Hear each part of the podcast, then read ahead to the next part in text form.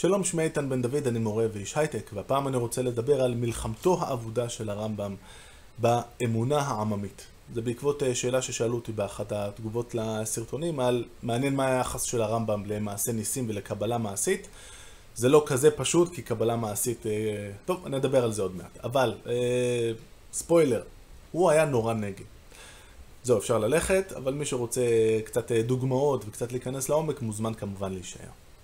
מקום טוב להתחיל את הדיון הוא בהלכות העבודה הזרה, הדיון שעושה הרמב"ם במשנה תורה, ספר שמיועד לכלל ישראל ונכתב בעברית על העבודה הזרה אה, שמקובלת אה, בקרב עמים אה, שונים, ולקראת הסוף, כשהוא מסכם, הוא כותב את הדברים הבאים. ודברים האלו כולן דברי שקר וכזב הן, והן שיטעו בהן עובדי עבודה זרה הקדמונים לגויי הארצות, את הגויים, כדי שינהו אחריהם. ואין ראוי לישראל שהם חכמים מחוכמים להימשך בהבלים האלו, ולא להעלות על הלב שיש בהן תעלה, כלומר שיש בהן איזושהי תועלת. אנחנו לא צריכים ללכת בשטויות של כולם כשיש לנו את התורה שמכוונת אותנו לדרך האמיתית. אני מדלג מעט. כל המאמין בדברים אלו וכיוצא בהם, הוא מחשב בליבו שהן אמת ודברי חוכמה, אבל התורה אסרה אותן, כלומר שבעצם יש אה, ללכת ולעשות את הדברים האלה, האלה והאלה של העבודה הזרה, בעצם בחלקם יש אמת והם בסדר, אבל פשוט זה דברים של הגויים, זה לא דברים שלנו, הוא טועה בגדול. אינו אלא מן השכלים ומחוסרי הדעת. אבל בעלי החוכמה ותמימי הדעת ידעו בראיות ברורות שכל אלו הדברים שאסרה תורה אינם דברי חוכמה אלא תוהו והבל.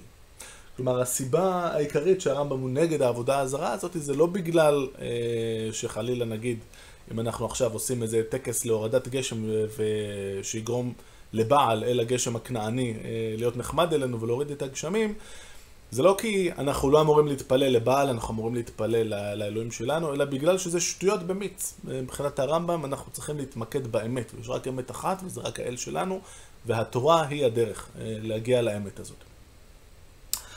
אמ, אבל הרמב"ם עושה הרבה יותר מזה, כי יש לו הבנה מאוד עמוקה של מה בעצם מוביל את האנשים לטעות את הטעויות האלה. אמ, הרמב"ם היה פסיכולוג מאוד טוב, הבין מאוד טוב את נפש האדם, גם את נפש האדם הפשוט, רואים את זה בכמה מקומות בכתביו. אחד המקומות שאני אה, מאוד אוהב בהקשר הזה, מופיע בחלק אה, ג' של אה, מורה נבוכים בפרק ל"ז. כשהוא דן שם בכל מיני סוגים של עבודה זרה, ובין השאר על מה זה להעביר את הבנים ואת הבנות באש למולך. הרמב"ם אומר, היו סוגים של עבודה זרה שבהם ממש אשכרה היית צריך להקריב את הילד על ידי שריפתו, כנראה שאת הילד הבכור. אמ, אבל אה, אחת מההסתעפויות של העבודה הזרה הזאת הייתה שרק צריך אה, להעביר אותו ככה בלמעלה של המדורה, ככה שלא קורה לו באמת כלום, זה דבר שהוא כאילו קל נורא לעשות. והרמב"ם כותב את, ה, את הדברים הבאים. מן הדברים שאנו מאירים את תשומת הלב אליהם, שאלה הממציאים את הדעות הכוזבות, הדעות השקריות, שאין להם שורש ואין בהם תועלת, מערימים להשריש את האמונה בהן, על ידי שהם מפיצים בקרב האנשים שמי שלא יעשה את המעשה המנציח אותה אמונה, יחול בו פגע פלוני. והנה ידוע שטבע האדם בדרך כלל, טבע בני האדם בדרך כלל, שמה שהם נזהרים ומפחדים מפניו ביותר הוא שיעבדו הממון והילדים. לכן פרסמו עובדי האש באותם ימים שכל מי שלא יעביר בנו וביתו באש, ימותו בניו. אין ספק שבגלל התועבה הזאת, מיהר כל אחד לעשות זאת מרוב החמלה על הילדים והדאגה להם. ומכיוון שזה מעשה פעוט וקל, שכן אינו, אינו אלא העברה על האש. שוב, לא שורפים פה אף אחד, זה רק אה, ויש קטן, ויש קטן בתוך הלהבות, בקטנה לגמרי. הרמב"ם ממשיך ומסביר אה, איך, אה, איך התורה נלחמה בזה. הוא מסביר, התורה, התגובה של התורה לסוג העבודה הזרה הזאת ולטיעונים האלה, אה, הייתה שדווקא על סוג העבודה הזרה הזאת, אלוהים כותב דברים מאוד קשים, שהוא ישים את פניו באיש ההוא ובמשפחתו. זאת אומרת, דווקא בגלל שאתה מנסה לרכוש ככה תעודת ביטוח שקרית, ושלילדים שלך לא יקרה דבר רע, אז אם אתה הולך לכיוון הזה והולך לעבודה הזרה הזאת, אומר אלוהים, אז תדע לך, אני הולך להיכנס בך באופן אישי ובמשפחה שלך. זאת אומרת, הדרך הבטוחה, אה, אומרת התורה, לפגוע בילדים שלך תהיה ללכת ולעשות את המעשה הזה, והתורה מנסה ליצור פה איזשהו מאזן אימה נגד אה, סוג העבודה הזרה הזה. עד כאן נחמד ומעניין, אבל הנה מגיעה הבומבה, וצריך לזכור שהרמב"ם כותב את הדברים סביב שנת 1180 לספירה. דע שעקבותיו של מעשה זה נשארו עד היום בשל פרסומו בעולם. הלא רואה אתה, שמיילדות לוקחות את הקטנים בחיתולים ומטילות קטורת שאין ריחה טוב על האש ומניעות את הקטנים על קטורת זאת מעל האש. זאת אומרת, היה עדיין מקובל אז בזמנו של הרמב"ם לקחת תינוק שהרגע נולד ולהעביר אותו בתוך עשן של קטורת. זה בלי ספק, וזה בלי ספק אופן של העברה באש שלא מותר לעשותה. התבונן בנחליו של ממציא דעה זאת, כיצד הנציח אותה באמצעות דמיון זה, עד כדי שלא נמחו עקבותיה, אף על פי שהתורה התנגדה לה אלפי שנים. זאת אומרת, אלפי שנים אחרי שנכתב הטקסט, שאומר, מי שיעשה ככה, אני אכנס בו. עדיין המעשה הזה קיים. ועכשיו אני יודע שאתם אומרים לעצמכם, טוב, זה היה בשנת 1180, אבל אנחנו בעידן המודרני לא עושים דברים כאלה. יכול להיות שאתם מכירים אה, משפחות מכל מיני עדות, שבהן יש כל מיני מנהגים אה, מעניינים סביב מה שקורה לתינוקות אחרי שהם אה, נולדים. אני למשל מכיר מנהגים של ב-40 הימים הראשונים, עד שהילד בן 40, הירח עשוי להזיק לו באיזושהי צורה, ולכן אסור אפילו לתלות את הבגדים שלו לייבוש בלילה בחוץ, כדי שהירח, ואני מצטט, לא יראה את הבגדים. שמצד אחד כולנו אומרים, טוב, ברור שזה שטויות במיץ והכל, אבל בוא נרגיע את הסבתא שלא, שלא תתבאס עלינו, ואולי בגלל שבסופו של דבר הלב האנושי לא באמת השתנה עם השנים, משהו בנו אומר, אחד למיליארד אולי יש בזה משהו, מה אכפת לך? שים את זה במייבש או תייבש את זה רק ביום. זאת פרספקטיבה אחת, אני רוצה להמשיך לפרספקטיבה אחרת שנוגעת לעיסוק בקמעות ובשמות האל. אה, אז נתחיל אולי עם שמות האל אה, דווקא. מה שמו של האל? מה, מה השם שלו האמיתי? אז אנחנו כמובן לא ממש יודעים. יש מסורת אה, אחת שאומרת שהשם המפורש זה החיבור של ארבע אותיות שאנחנו מכירים ואסור במסורת להגיד את השם, אבל בגדול זה מורכב מאותיות י', ה', ו' וה'. אה, ויש אה, דעות ואמירות שאומרות שזה לא, לא באמת השם המפורש, יש עוד שם מפורש אחר, אה, ויש דיונים אם הוא בין 4 אותיות, או 12 אותיות, או 48 אותיות, או 72 אותיות, וכל הדיון הזה את הרמב"ם מטריף, הוא מאוד לא אוהב את הדברים האלה. אבל חוץ מזה שהוא מנסה להילחם בהם במורה נבוכים, פרק א', חלק א', פרק ס"ב, הוא גם נותן שם הסבר של איך הדבר הזה הגיע? זאת אומרת, איך, איך נתפסנו לשטויות האלה? זוכרים את אה, לא ראוי לישראל שהם חכמים מחוכמים? אז איך הגענו למצב שיש ספרים שאנשים חיברו ושהולכים אה, דורות אחורה של אה, מאיפה הדבר הזה, מאיפה הוא כביכול נכתב והוא עבר מאב לבן. והוא כותב את ההסבר הבא.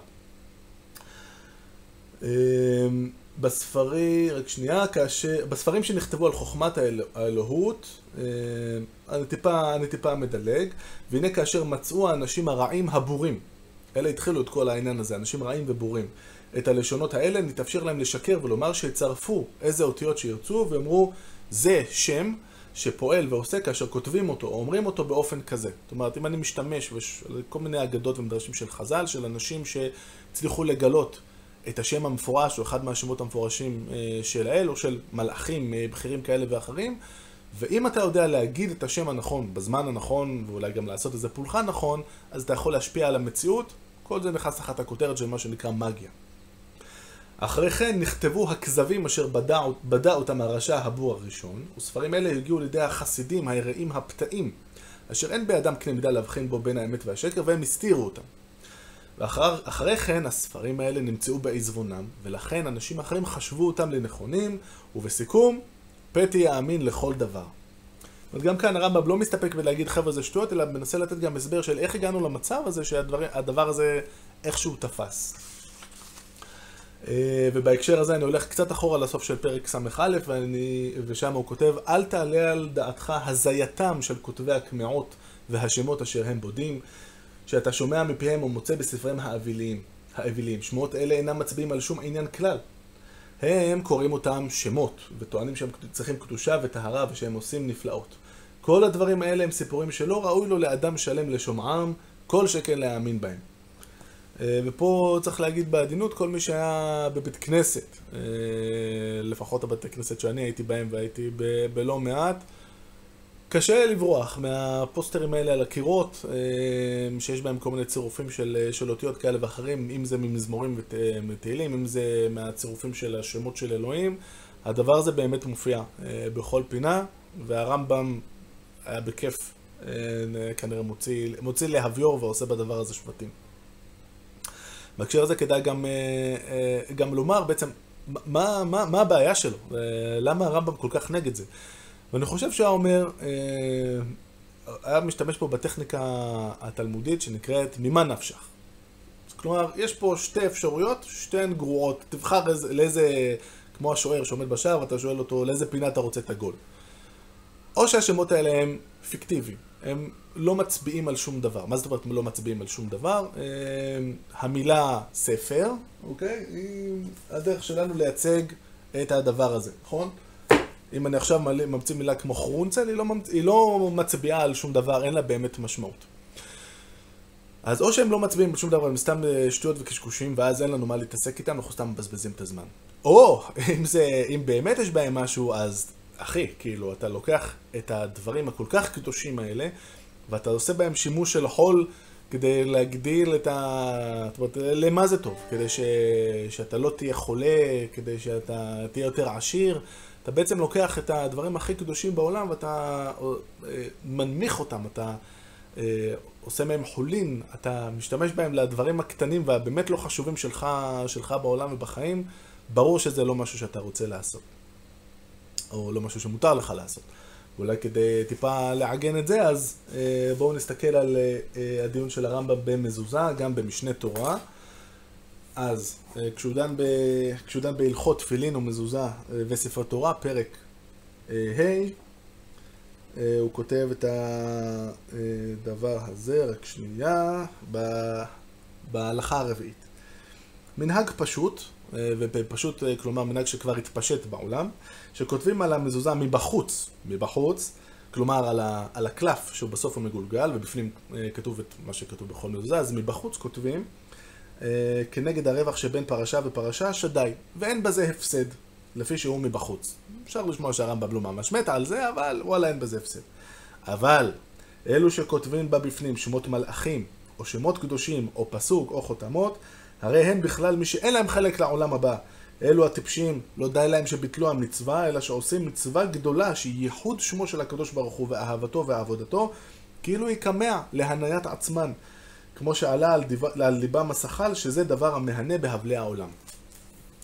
כלומר, מבחינת הרמב"ם, לעשות כזה דבר, זה, זאת אומרת, קודם כל אתה אה, פגמת במזוזה עצמה, כי יש בדיוק כתוב במפורש מה הטקסט שצריך להיות שם, אתה דוחף פנימה עוד טקסט שלא שייך, וגם אתה מוריד ומוזיל את הדבר הזה כדי שיעזור לך עם השטויות שלך, אה, לצורך העניין. צריך גם לומר, אגב, כאילו שהרמב"ם הוא לא אומר את הדברים האלה בחלל ריק. זאת אומרת, יש במקביל כל מיני פסיקות של אה, רבנים וחכמים, לפני זמנו של הרמב"ם, בזמנו וגם אחריו, שאומרים, כן, ברור שצריך לכתוב כך וכך אה, תוספות אה, לדברים של המזוזה. זאת אומרת, הרמב"ם פה יוצא לא רק נגד המאמין הפשוט, אלא גם מי שמורה לו את הדרך ומאפשר לו ונותן לו את ההרשאה לנקוט בדרכים הפסולות האלה. אה, אני רוצה אה, כאמירה שלישית וקצת להתקב... להתחבר לנקודה של הקבלה. אה, אז הקבלה ככלל עוד לא פרצה, נקרא לזה ככה, בתקופה של הרמב"ם. הפריצה הגדולה של, ה... של הקבלה, כמובן עם חיבורו, סלאש פרסומו, נגיד את זה מאוד בעדינות, של ספר הזוהר בחצ... במחצית של המאה ה-13, כלומר, בגדול, 50 שנה אחרי שהרמב"ם כבר לא איתנו. במהלך חייו של הרמב"ם נכתב, סלאש, פורסם, ספר הבהיר, שהוא פחות או יותר הפעם הראשונה ש, שדברים באזור הזה מועלים על הכתב. אמ, אחד הדברים שהמקובלים אומרים, וזה גם המשמעות של המילה קבלה, אנחנו לא המצאנו שום דבר רבותינו. זה, בסוף זה, כאן זה תורת הסוד של היהדות שהתחילה אצל איקס, דמות מפתח בהעברה הזאת כמובן רבי שמעון בר יוחאי, והגיע אלינו, ועכשיו אנחנו פשוט מעלים אותה לכתב, כי אה, ככה וככה. בדרך כלל אה, מדובר על אה, תודעה של אה, משבר כזה או אחר.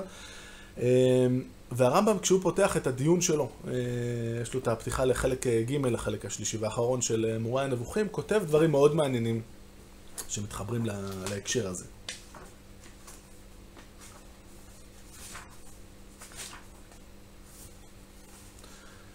הוא מסביר שהעובדה, אה, זאת אומרת, מבחינתו, את תורת הסוד שלו, של היהדות הוא רואה במקומות אחרים. זה לא מה שהמקובלים אה, אומרים, לא ניכנס לזה כרגע. והוא אומר, אה, תשמעו, העבירו את זה, שמרו על הסודיות, העבירו את זה מאב לבן ומתלמיד, ומרב לתלמידו, אבל השרשרת הזאת הלכה לאיבוד.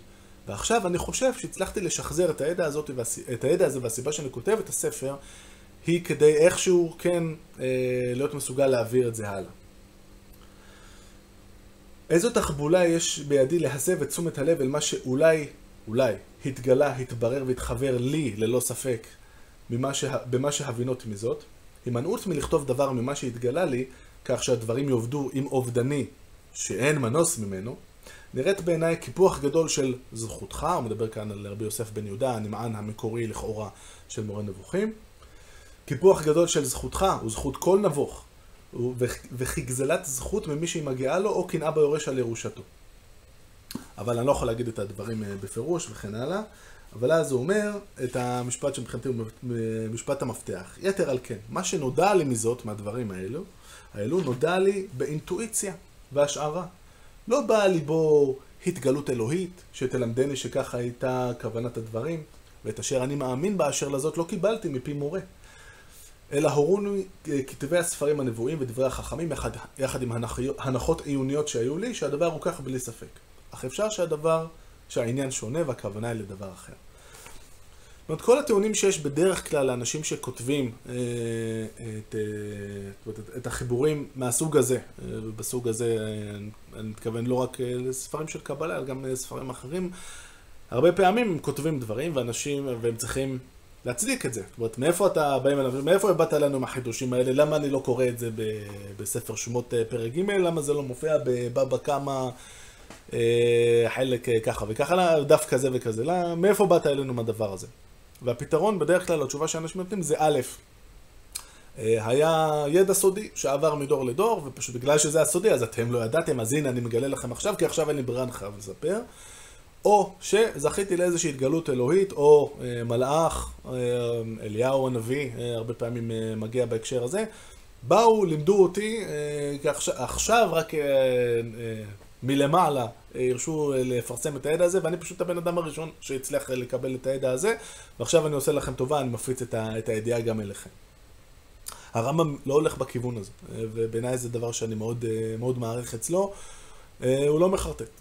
הוא אומר, רבותיי, זה מה שאני חושב, אם, אני, אני גם אפילו לא בטוח שזה נורא נכון, אני חושב שהוא היה מאוד בטוח על רוב הדברים כמובן, אבל זה סיפור אחר, אבל הוא מדגיש, אני לא בא אליכם עם... אה, זה לא תורה מסיני ולא, ולא אמת מהשמיים שהורדתי. אני, אני לא יכול להיות מאוד מאוד בטוח לגבי זה.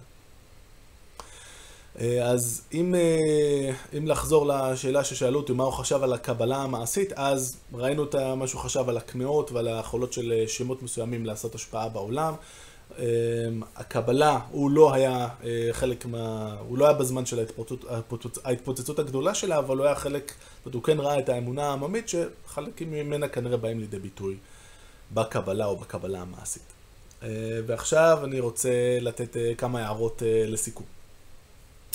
הערה הראשונה היא שאל תחשבו בטעות שהרמב"ם נורא ניצח במלחמה הזאת. בעצם, באמירה, באמירה מוסגרת. המלחמה היחידה של הרמב"ם שהוא באמת הצליח בה הייתה המלחמה בהגשמת האל. המלחמה באמונה של אלוהים יש גוף. זאת אמונה שעדיין הייתה מאוד נפוצה בזמנו, ובעקבות הרמב"ם והמלחמה המאוד לא מתפשרת שלו בתפיסה הזאת, התפיסה הזאת באמת הוכרה מהיהדות, והיום כל אחד אה, לומד אה, בגן אה, שלאלוהים אין גוף, ואם הוא בגן ממש מתקדם, אין לו גם דמות הגוף, שזה גם ציטוט מדבריו של הרמב"ם. או לפחות מהמזמור יגדל אלוהים חי של ימי שישי בבית הכנסת. אבל גם המלחמה הזאת באמונה העממית לא ממש הצליחה, ורק ציטוט מדבריו של לא פחות מהגאון מווילנה, לא דמות שולית במיוחד, שפותח את הפה על הרמב"ם ועל כל הפילוסופיה בצורה מאוד מאוד אגרסיבית. זה קורה בסוף המאה ה-18. הוא אומר, אה, מה הרמב"ם יוצא לי פה נגד כל הלחשים וכל האמונות וכל הקמעות וזה? רבותיי, הרבה לחשים נאמרו בגמרא, והוא, הרמב"ם, נמשך אחרי הפילוסופיה הארורה, ולכן כתב שכשפים ושמות ולחשים ושדים וקמעות הכל שקר. אבל כבר היכו על קודקודות, הוא מדבר על הרמב"ם, היכו על קודקודו, נתנו לו שתי כאפות, העיפו אותו מכל המדרגות, שהרי מצינו הרבה מעשיות בגמרא על פי שמות וכשפים.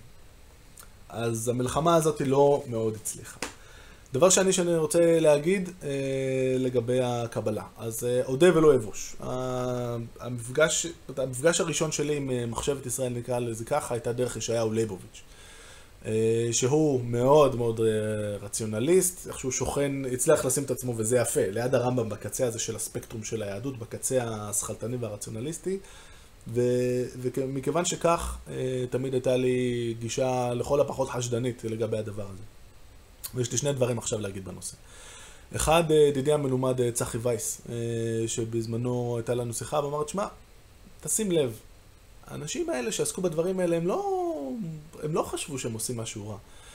הם חיפשו לעבוד את אלוהים. הם חיפשו לעבוד אותו בצורה כנה, שאולי הייתה קצת שונה ממה שהיה מקובל בעבר, אבל הם היו, כאילו בסופו של דבר, אה, ופה אני קצת לוקח פרפזה, הם part of the good guys. בסדר? הם לא איזה אנשים נוראים ואיומים, כמו שלייבוביץ' אה, ואחרים מנסים לצייר אותם. בסך הכל הם ניסו לעשות עבודה מאוד כנה ו- ואמיתית מבחינתם. וזו נקודה שחשוב לזכור.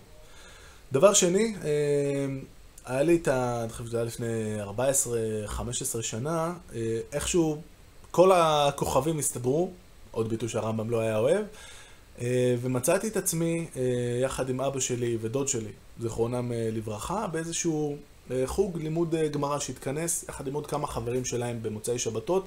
זה לא קרה הרבה פעמים, זה קרה איזה 4-5 שבתות רצוף ואז זה התפרק.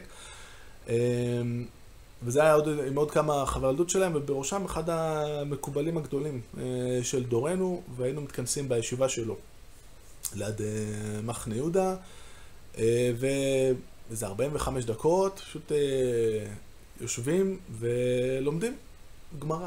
ואני הייתי בטוח, כאילו, כשזה התחיל, אמרתי, קודם כל, מגניב לגמרי ללמוד תורה עם אבא שלי ודוד שלי וזה, ו... וזה היה אחלה, כאילו, נשמע לי מגניב, וברור שהייתי הולכת שם בכל מקרה, אבל כאילו, אמרתי לעצמי, טוב. האיש הזה הוא כזה סלב. הוא בטח אה, לפחות אה, יבוא עם איזושהי גישה של, אה, טוב, אני פה שולט בהכל, הכל אה, בסדר. והלימוד שם היה כזה ש... עם המון המון כנות ויושר והרבה תסכול מול הטקסט, כי הטקסט לא, כאילו, הטקסט הזה לא מתמסר. אה, יש, אה, יש אה, ספר מאוד מקסים של שי עגנון, נקרא בחנותו של מר לובלין. יש שם איזה קטע שהגיבור לוקח את ה... אני פותח דף גמרא, ניסיתי זה, הגמרא לא נענתה לי. אה, לא התחבר לי, סגרתי את הספר, לא הצלחתי. הגמרא לא תמיד נענית לכל מי שקורא בה, ובדרך כלל היא לא. ספר מאוד uh, תובעני. ווואלה, כמו כולם שם, uh, גם לנו היה קשה עם, עם חלק מהדברים, וגם הרב המקובל הגדול, את זה אני לא מבין. אני לא מבין מה כתוב פה, מה הם רוצים. עכשיו, זה נאמר מתוך, אה, זה, זה חלק מהלימוד, התסכול הזה ש, שחשים מול הגמרא, זה פשוט, זה חלק מהעסק, ולאט לאט מתקדמים ומסכימים על טוב, כנראה שזה התכוון לככה וזה התכוון לשם ופה וככה. וכל זה מתבצע כשברקע כל העם ישראל אה, דופק לו על הדלת, אה, הבת שלי מאושפזת בבית חולים, תן לה ברכה וכל הדברים האלה. זה היה מאוד קצר, וזה היה מאוד מרגש, וזה היה מלא בכנות, ואני חושב שזאת אותה, אותה כנות אה, שידידי צחי דיבר עליה. אה, אז אה, קטונתי מלקבוע פה את המי צודק וכולי, אבל לפחות זוכרים את אותו לב אנושי שפועם לנו בלב, הוא בסופו של דבר אותו לב אנושי שפעם גם לפני אלף, אלפיים, שלושת אלפים ויותר שנים. כנראה שגם לכל התופעות האלה אה, יש מקום, ויש סיבה שהאמונה העממית אה, עדיין איתנו, והיא לא תלך לשום מקום, עם כל הכבוד לרמב"ם. הניצחון שלו נגד הגשמת אה, האל, וואלה, מדהים. כי הוא צריך גם אותו לא לקחת כמובן מאליו בעקבות זה. עד כאן להפעם, להתראות.